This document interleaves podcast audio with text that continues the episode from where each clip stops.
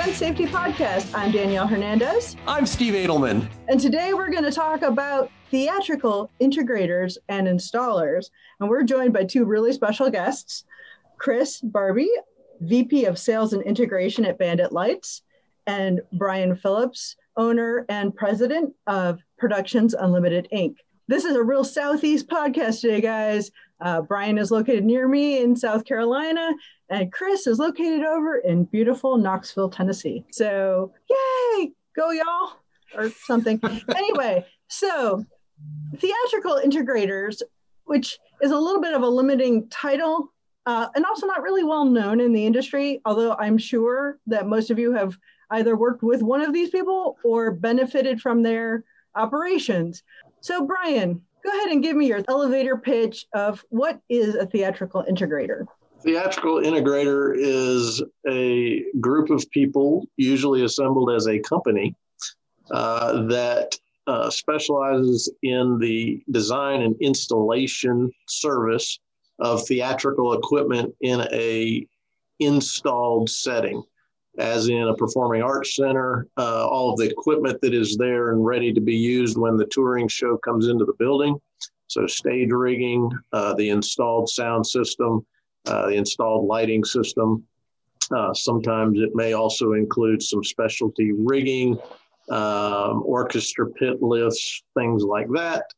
Um, it also may be in a church, um, all of the production equipment that's resident in a church permanently installed or in a museum, um, some retail environments, um, some uh, specific music venues, and of course, uh, amusement parks.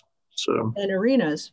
There you go. Chris, do you have anything to add to that? Not too much. I think he covered most of the the venues. Uh, it's it's really kind of branched out to even more, you know, the entertainment type things and you know, amusement parks, but also themed attractions, you know, standalone type uh, situations, and uh, then just um, a lot of what what we have been doing uh, is exterior lighting. So it's it's a whole other, you know, it may be a building in a in downtown New York, or it may you, you just never know what what people have dreamed up that they want to to light or to to do a more theatrical um, treatment of their their facility. Awesome. So something that's interesting.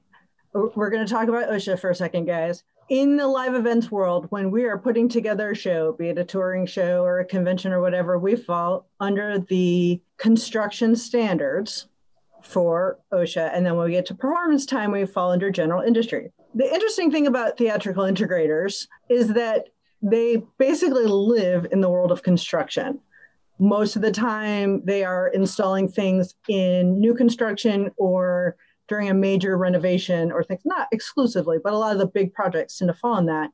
Because of that many theatrical integrators have stayed working the entire time of the covid-19 pandemic because construction has been viewed as an essential industry Therefore, I wanted to ask you guys how has working through the pandemic affected your operations? And if you wouldn't mind talking about some of the uh, procedures you've put in place as the information has evolved.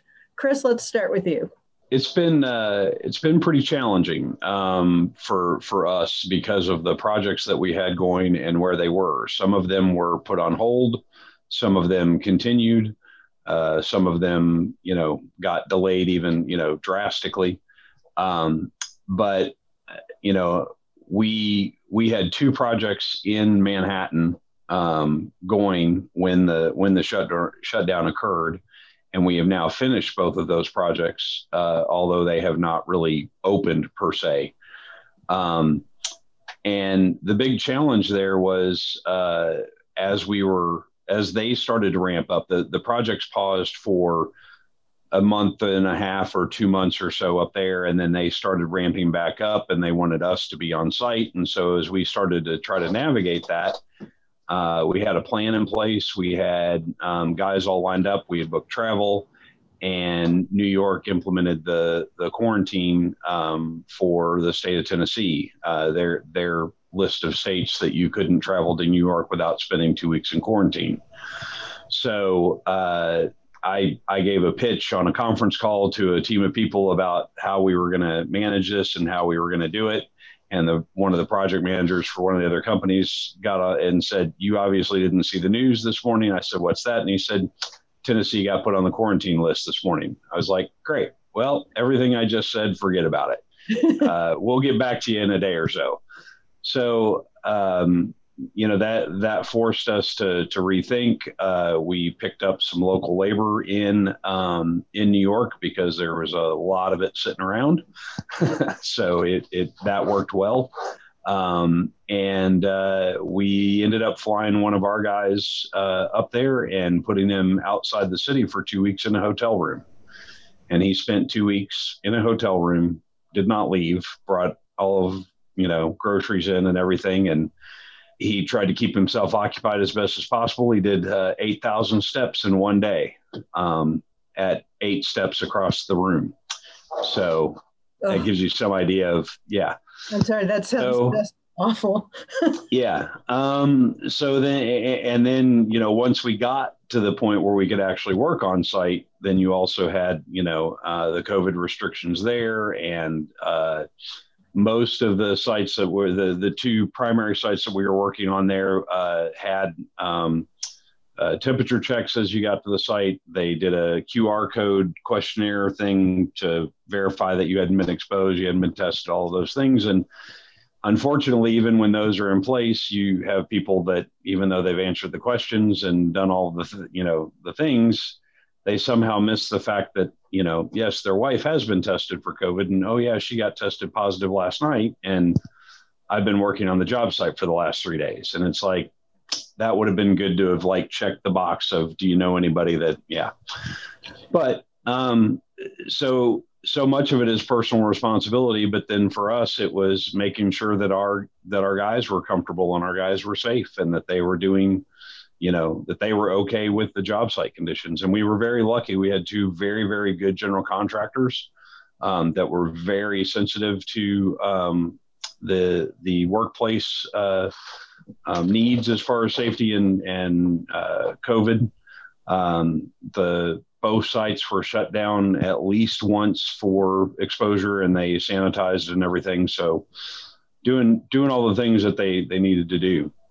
So, one of the things about the pandemic that I've just found both interesting and frustrating is how it's different in the same country in all the different places. Uh, in the Southeast, of course, uh, we've mostly had very limited lockdowns and uh, fewer restrictions. Uh, Brian, I know you primarily work in the Southeast, although you ship things all over the world. Can you talk a little bit about your experience with your projects? Sure. Um, we've had a few projects that got shut down when you know they discovered that someone on site was positive and they maybe shut the, the job down for a week or two or over the weekend to do heavy sanitizing.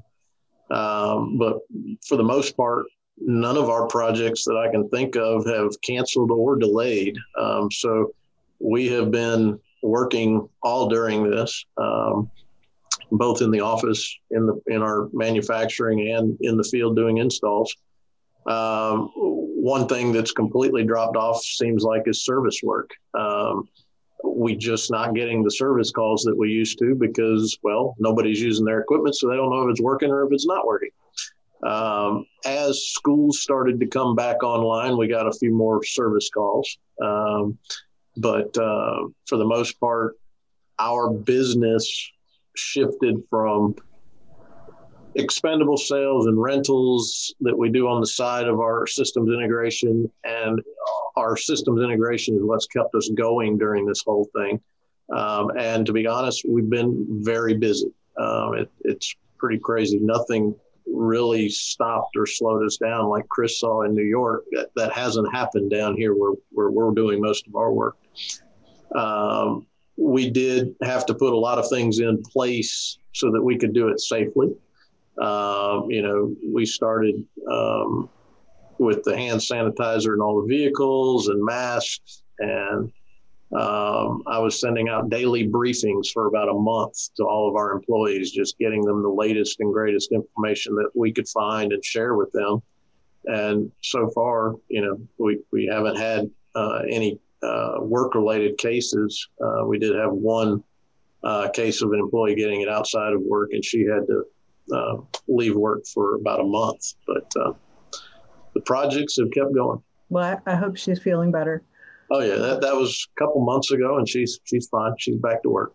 Excellent.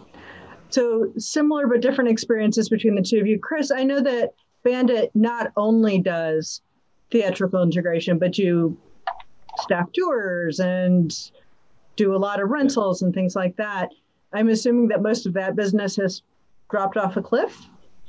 Yes, pretty much. Uh, we we've been fortunate in the Nashville market um, that uh, there's been a number of locations that have set up streaming and uh, you know doing video shoots and finding other ways to to you know occupy people and and get music out there and and uh, stay connected with the fans and everything and so that we've we've been pretty lucky there and on the install side for us you know our our New York projects delayed a little bit but you know we had a project in Dallas that was full steam ahead. It never never paused, never you know anything. And so it for the most part, I think outside of the the larger market of of New York, it it you know certainly on our side of things, it just kept right on going, which made it extremely difficult. It, you know, as I have said to everyone, everything is harder.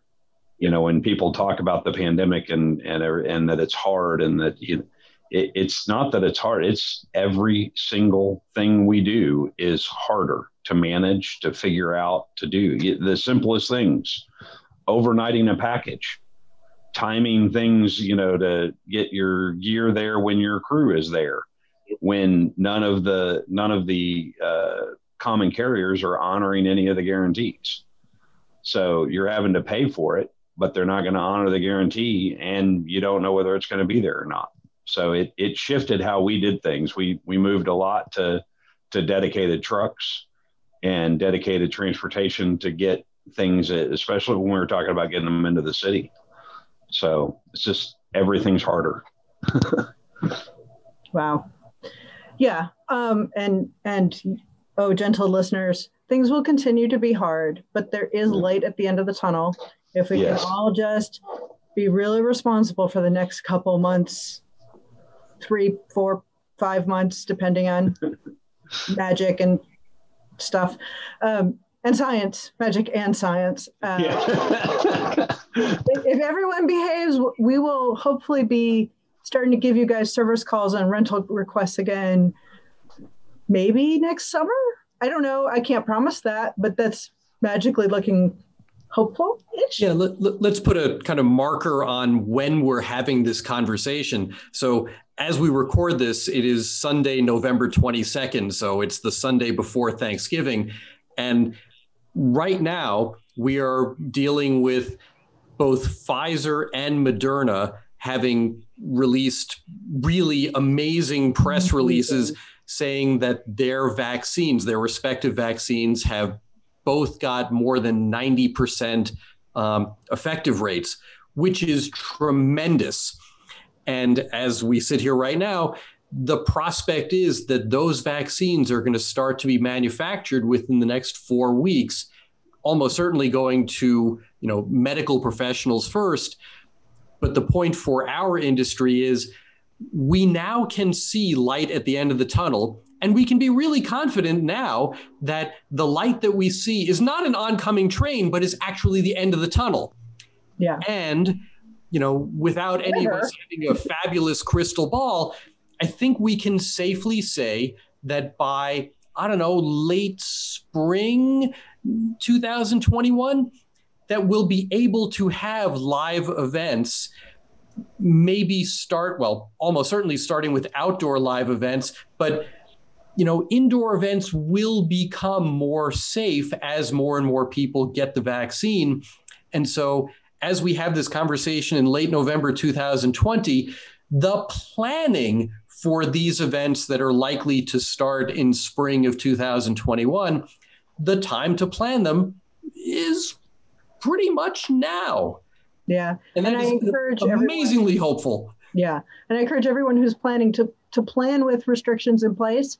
It's way easier to remove them. It's way easier to add more tickets than it is to say, oh, uh, we have to cancel because we sold 3,000 tickets and we can only have a thousand in this big space. So plan plan responsibly, but y'all, we can almost start planning. It's amazing. Um, however, the caveat to that is right now cases are higher in the US than they've been at ever. Uh, cases are up all around the world. And we're really hoping that everyone makes some really responsible choices over the holidays, as hard as that is. Uh, please, please consider all those risks before you go and visit people in other places or even in the place where you are. Anyway, so I think I'm about done talking about COVID for now. I want to get a little bit back into the, you know, exactly how uh, integrators, system integrators are just so amazing for safety culture. Uh, so first of all, I know you guys when you're installing and creating those systems that you consider engineering and um, electricity and all sorts of the, the building codes and the fire codes and all the stuff that the rest of us are, have passing familiarity with, but you guys live in that world.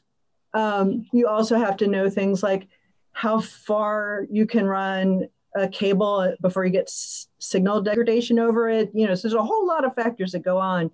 Um, I would love for you guys to talk a little bit about how you consider the end user and how they can safely operate in their facility as as you're planning their system. And Brian, this time I'm going to start with you. Um, I started out my career in this business as a stagehand, a technician, um, using these systems that we now install. So, you know, I think every time I approach a new design or a space or a solution for a space, I'm thinking about how would I want it to work so that it would be easy, safe, um, and have a, a, long life so that I don't have to buy a new system, you know, 40 years down the road or something. So I, a lot of my technicians that work here also started out in the industry, uh, working shows as stagehand uh, technicians on deck. And so all of us try to focus on how to make it user friendly for the technicians that are going to be using the equipment uh, and safe for the technicians and for the uh, audience members uh, that are attending a show or, or seeing an event, um, walking through a museum. Um, you know, I think safety is key to everything that we do from an electrical standpoint, structural standpoint. Um, we we want to provide systems that last a long time, are safe, and that we don't get callbacks for. So everything we do is focused on making systems that are of a high quality and are safe. Well, on the Event Safety Podcast, we're hardly going to argue with that messaging. uh, it is is the uh, is the calculus different when you're building for an educational facility? And I'm not necessarily talking the university market, but some of the university markets where it's run by the music department, you know, like their recital hall spaces, is is the calculus different? Yes, because in many instances, say in a recital hall in a music building or on a middle school stage or uh, a non arts focused high school, uh, you know, it's the janitors, it's the uh, assistant principals, uh, it's, you know, uh, the substitute piano teacher that has to come in and, and turn on the lights or uh, move a screen or or something like that. So those spaces require making it very simple uh, to operate um, and making uh, signage and things to make it very clear how this works or how that doesn't work. And then often in those spaces where uh, the more professional level folks may come in uh, once or twice a year, then we'll have the ability for them to get into the system a little bit more and have more the ability to tweak it a little bit more. Uh, but uh, yes, I mean, you do have to tailor the systems around your clientele or the, the, the group that's going to be using it. Yeah. Uh, Chris, do you have similar experiences? Yeah, it, it's you know a lot of the work that that we do uh, is is split. We do a lot of uh, permanent install uh, music venue um, type stuff, and that most of those facilities are staffed by professionals, and they they know how to operate the equipment and you know you see a much higher rate of chain hoists and truss kind of solutions rather than a you know, a, a counterweight system or a, you know, uh, automated hoist system of, of some kind. But that you, you kind of have to have those uh, folks in that space to, to operate that because you don't want to just hand that to a janitor that doesn't know to, you know, check everything and keep an eye on it and make sure it doesn't you know go sideways on them so that's supposed to sound like that. Yeah exactly. So uh you know that's that's a, a, big part of you know what we're looking at when we first start you know either designing a project if we're doing it as a design build ty- style approach or if we're bidding on a job you know. It, unfortunately there are a lot of a lot of jobs that get put out to bid that you look at things and go yep that's not exactly how I would do it, you know, and and uh, mm-hmm. that's always kind of a challenge for for Brian and I uh, when it's when it's something that we've seen that we go, yeah, that that doesn't pass our smell test, and you know, we're we're told, well, the engineer signed off on that. And I'm like, I get it, but that that doesn't mean you should still do it, you know. So um, that it's a big part of what we do is is vet those things as we're going into it. Know your audience and what your the staff is going to be if we're talking with a church. Is it all volunteer staff? Is it you know do you have paid staff members that are technical you know production staff people? So it's very important to know who's going to be operating it at the end of the day. I'm assuming you both provide training to those users? Yes. Yeah. Absolutely. And and is that training ongoing or are you available when when staffing inevitably changes to train again?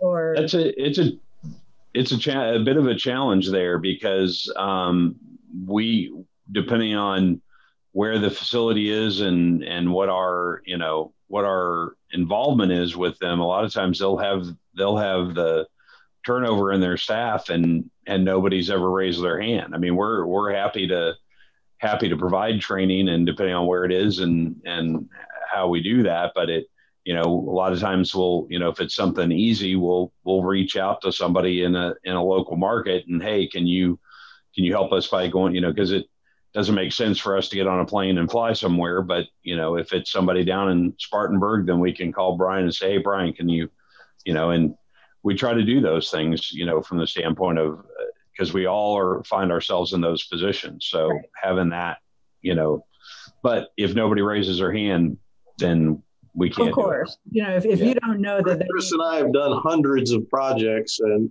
and very often we don't find out that there was a change in staffing until two or three years after it happened when they have a problem yeah. and they call about it. Yep. they they found our number on the you know on some paperwork somewhere and call us and go hey we've got a and it's like oh yeah we can help you with that. So, so. well I, I have found all of my providers to be some of the best resources that i have because y'all seem to know everything. And, and, if you don't, our job, Chris, we fooled them. well, if you don't know who else to call, um, you know, maybe you call the, the manufacturer instead of me because you have a friend there that can speak specifically to my problem.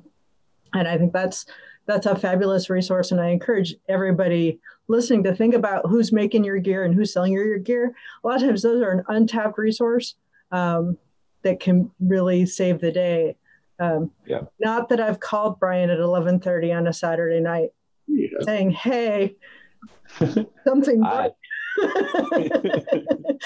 All right, I know that I've called Brian at 11:30 on Saturday night and said, "Hey, something broken. I have a show at 9 a.m."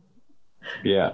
Thank you, Brian. Well, we've we've all been there. I mean, I, I we were doing a, a permanent install project in uh, Long Island a few years ago, and uh, we had a bunch of custom truss uh, manufactured, and we had one stick that came in that the the diagonals were going that had some custom, you know, pig points in it. And the diagonals wouldn't match to be able to they basically they'd fabricated it upside down and so i you know I called Jeff Reeder at, at Clark Reeder, you know, at, at 11 o'clock on a, on a Sunday night because we had to keep going. I'm like, Jeff, eh, how big an issue, you know? And so we, we worked through it and figured it out, you know, but you know, that's, that's from the end user to, to us when we're installing, you know, when you see something like that, it's, you got to stop, you got to look at it and go, okay, you know, who, either, either we press pause and we come back tomorrow or we reach out, you know, to phone a friend and, get the people on the phone that can can answer the question.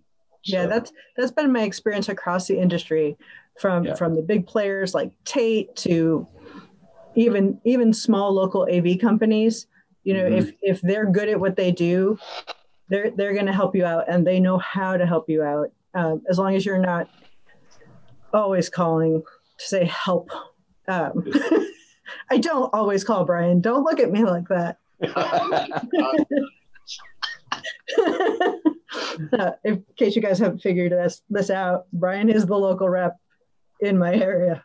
Uh, anyway, so moving on. Um, Chris, as you alluded to earlier, there are a lot of out of work stagehands right now. Technicians of a variety of skills and levels of expertise who are currently looking at least another few months of some really significant unemployment uh, and benefits ending all around the world. So a lot of these people are looking for work. Is this a possible avenue for them to move into? It it certainly is. I mean, definitely from the standpoint of like what we did in New York, where we picked up you know local labor, and um, it was not local labor that are accustomed to construction sites and so there there were some challenges there. We face kind of a, a, unique situation with the construction sites that you know you you mentioned earlier that we're we're both kind of working under OSHA, but I would I would say, and I, I think Brian would agree with me that when we're on a construction site, those OSHA standards are to the nth degree, much higher than now. That's not to say that there aren't some areas that production is is treated that way and and that it's as stringent but by and large it is much more stringent on a on a construction site than it is um, in a venue um, and especially in the in the you know ongoing construction part of that with good reason there's an awful lot going on on a construction site and the uh, one of the biggest things i was uh, talking uh, with somebody about doing this, and one of the things that I wanted to, and I'm going to throw it in now, you got to wear pants. you, you got to wear pants. I it sounds dumb, but I can't tell you the number of production people that when I need them to go out on a construction site, that I it, it's something that we had to we had to add. You, you got to wear pants. You got to wear boots. You got to remind. Uh, yeah. Yeah. Oh yeah. Yeah and, and, I get it. You know, I, I, I lived in that production world for a long time before I, you know, sit where I am now. And and I hated wearing jeans. I never wore jeans. I wore shorts all the time. You know that, and that's what everybody does in the production side. But that doesn't fly. I mean, you, you it's the quickest way to to torpedo your experience on a job site is to show up in shorts. You know, eh, because the the big part of that is not only can you not wear shorts, but that GC sets the the rules for the site. That general contractor is he's the master of that site. So it doesn't really matter what safety things you think you should do. It really matters what that general contractor thinks you should do. So if his a lot of times their requirements are more stringent than than what we're accustomed to in other places but we have to play by their rules or we don't get to play. So, and and that, as Brian knows as well, having that general contractor and that electrical contractor your friend on the site instead of your enemy, it makes all the difference in the world. Yep. And that that matters for me as the person that's responsible. You know, Brian, that that we're responsible for getting the project done. That goes all the way down you, are going to have a much better experience on the job site if you're playing by the rules than if you're if you're out behind the porta potty trying to smoke a cigarette you know when you know there's no smoking on the site you know so it, I find, it's a different world i find day one impressions on a new job site make up the rest of the job. Yep. Um, so when you've got new people coming in from the production side of things to work on their first construction site, you need to spend a great deal of time with them prior to arriving on that job site so that day one on the job site doesn't get screwed up with the GC and the other contractors, which can sour the rest of the project. So, um, you know what what I find is is interesting for people coming over from production, which I've got lots of those sorts of folks working here. Um, is a lot of people, including myself, back in the day, you get the high of doing a show from the live experience, the audience, uh, the feedback you get from the audience, and in systems integration, you don't really get that anymore. But what you do get is the satisfaction in knowing that you just enabled all of those live events to happen in the future, which is a little more, to me, interesting than just doing one show. I'm creating a facility that can do thousands of shows. And pandemic, that's true. And, well, I mean, eh, a lot of folks that have come here to work from production last six months and then run screaming from the building with their hair on fire because they miss the live event experience. Yeah. They're great people, they're excellent at what they do. They just need that uh, interpersonal, interpeople experience of a live event. And we as integrators rarely get that. Uh, and I'm okay with that because I got my weekends back for the most part, and I got my nights back for the most part uh, when I made this transition back in 1997. Uh, but uh, you know, it, that's the biggest thing I find that's a hurdle moving from production to integration is is there's no longer that live event. I'm going to call it a high that you get in doing a live event. Would you agree with that, Chris? Yeah, I, it definitely is. I mean, it, the we always joke about it from the standpoint of, um, you know, for most of the production people, the show's on January 22nd. You know, that's that's the day of the show. That's when it's going to happen, and and and you're you're going to be done, and you're going to move on, and it's inevitable. Construction project, that date moves it, sometimes it moves sometimes it doesn't move but the job gets sideways and and you're still stuck trying to pull it out of the fire. But it's a very very uh, challenging you know when i mean there's projects that go on for three years.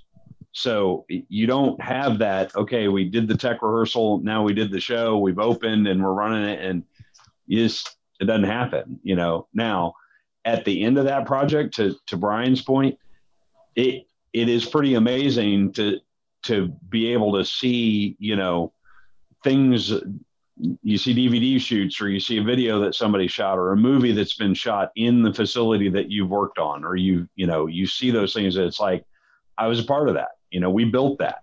And and that's that's really cool. And and it does make up for you know not getting each of those kind of daily you know we did another show um, kind of thing. But it but it's a it's a very different world um, on our side of it you know. It, it's a blend between the two. And and there's a lot of times where we're in the trenches you know dealing with the production side of things you know once it's it's open and all that and getting everybody up to speed and how to how to operate and all that. Because sometimes we're down to the wire and you're doing that without as much time as you should you know doing the training and all that. So we in those situations we have people uh, on there to just make sure everything goes the way it's supposed to and and that we are safe.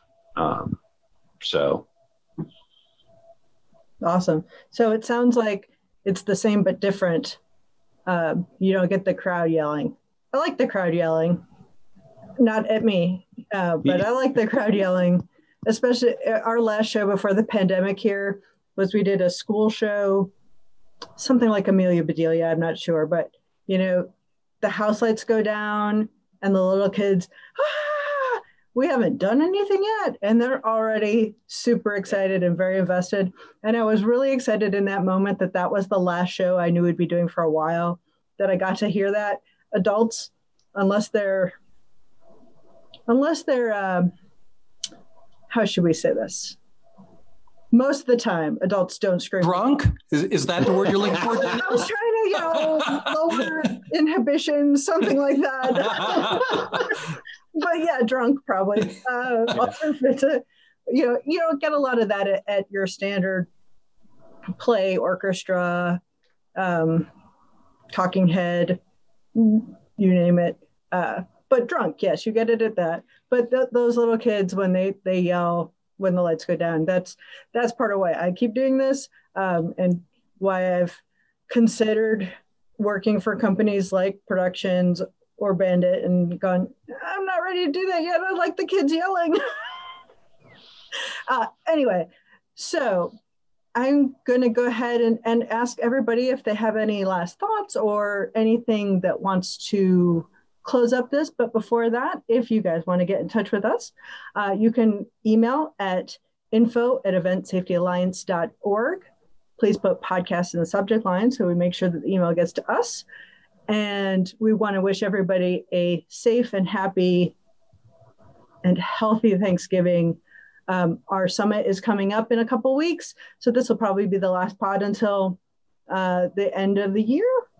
Uh, but please, if you have any interest or time, consider joining us at the summit. It's all virtual, and you can find information at it about it at our website, which Steve, Want to give us the website? Sure. It's eventsafetyalliance.org and that event safety summit. Speaking of applause, there's your opportunity for God's sake, because um, we're going to have a whole bunch of really interesting presentations, um, some by people that you know, um, some by new smart friends, and we've got a lot of them. We actually have a jam packed schedule this year for the Event Safety Summit. So that is eventsafetyalliance.org. Um, and the summit is December 7 through 11. Um, so it's after Thanksgiving. So you have plenty of time to sign up. Um, and as with everything else this year with the Event Safety Alliance, our summit is a cheap date. Um, we dramatically reduced our prices at the beginning of this pandemic, and we're sticking with that until we get out into the clear light of day on the other side. So, um, yeah, check us out for the Event Safety Summit and, you know, practice your applause because God knows we need it. These stinking live streams and webinars, we miss our audiences. We do anyway, you know.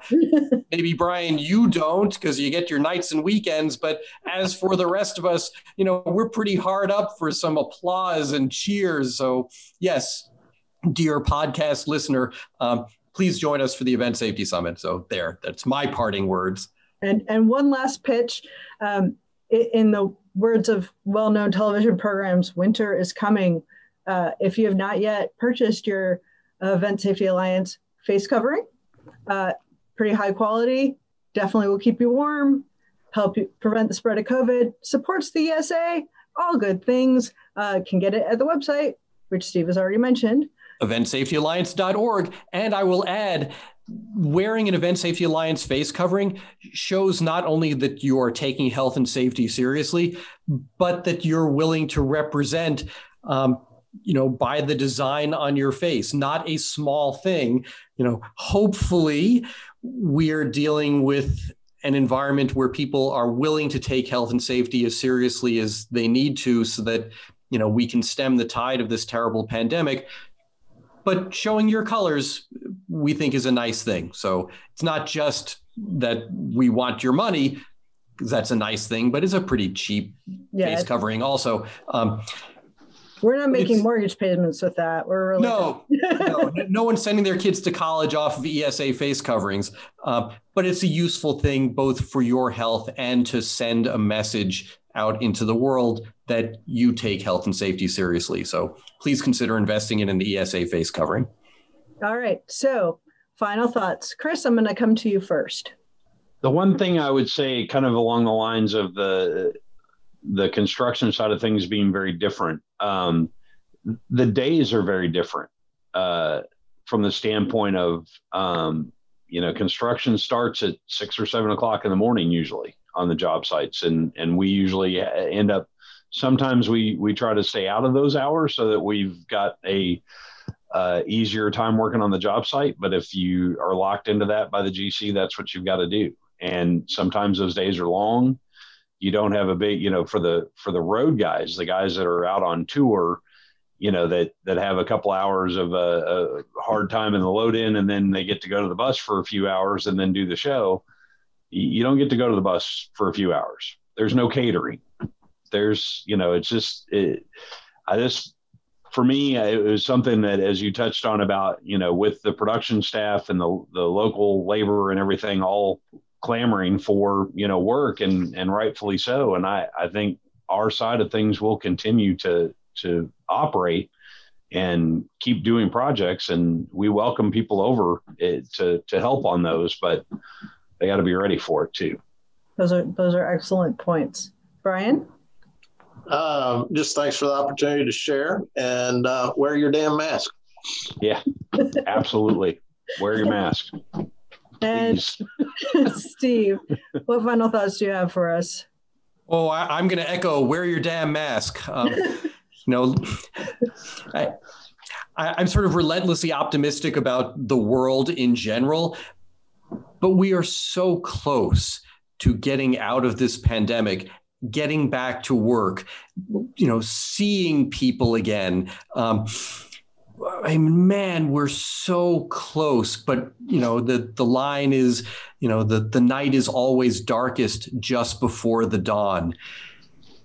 Don't let the fact that we can see the light at the end of the tunnel dissuade you from doing the things right now that you need to do to be healthy and safe because this is a dark time. It's going to get light soon. Just for God's sake, hold on. So, yes, wear your damn mask. That's a good parting thought. All right. Well, I'll make sure I say that at the end. Uh, I want to thank Brian Phillips of Productions Unlimited and Chris Barbee of Bandit Lites. Uh, thanks you to Jacob, our world's most best editor slash audio guy slash he never talks on the podcast unless I really force him um, for fixing all the ums and uhs and awkward pauses that I am the worst at of everybody that's ever been on the pod.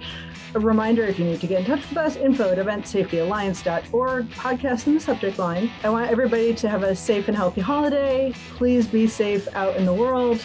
And yes, wear a damn mask.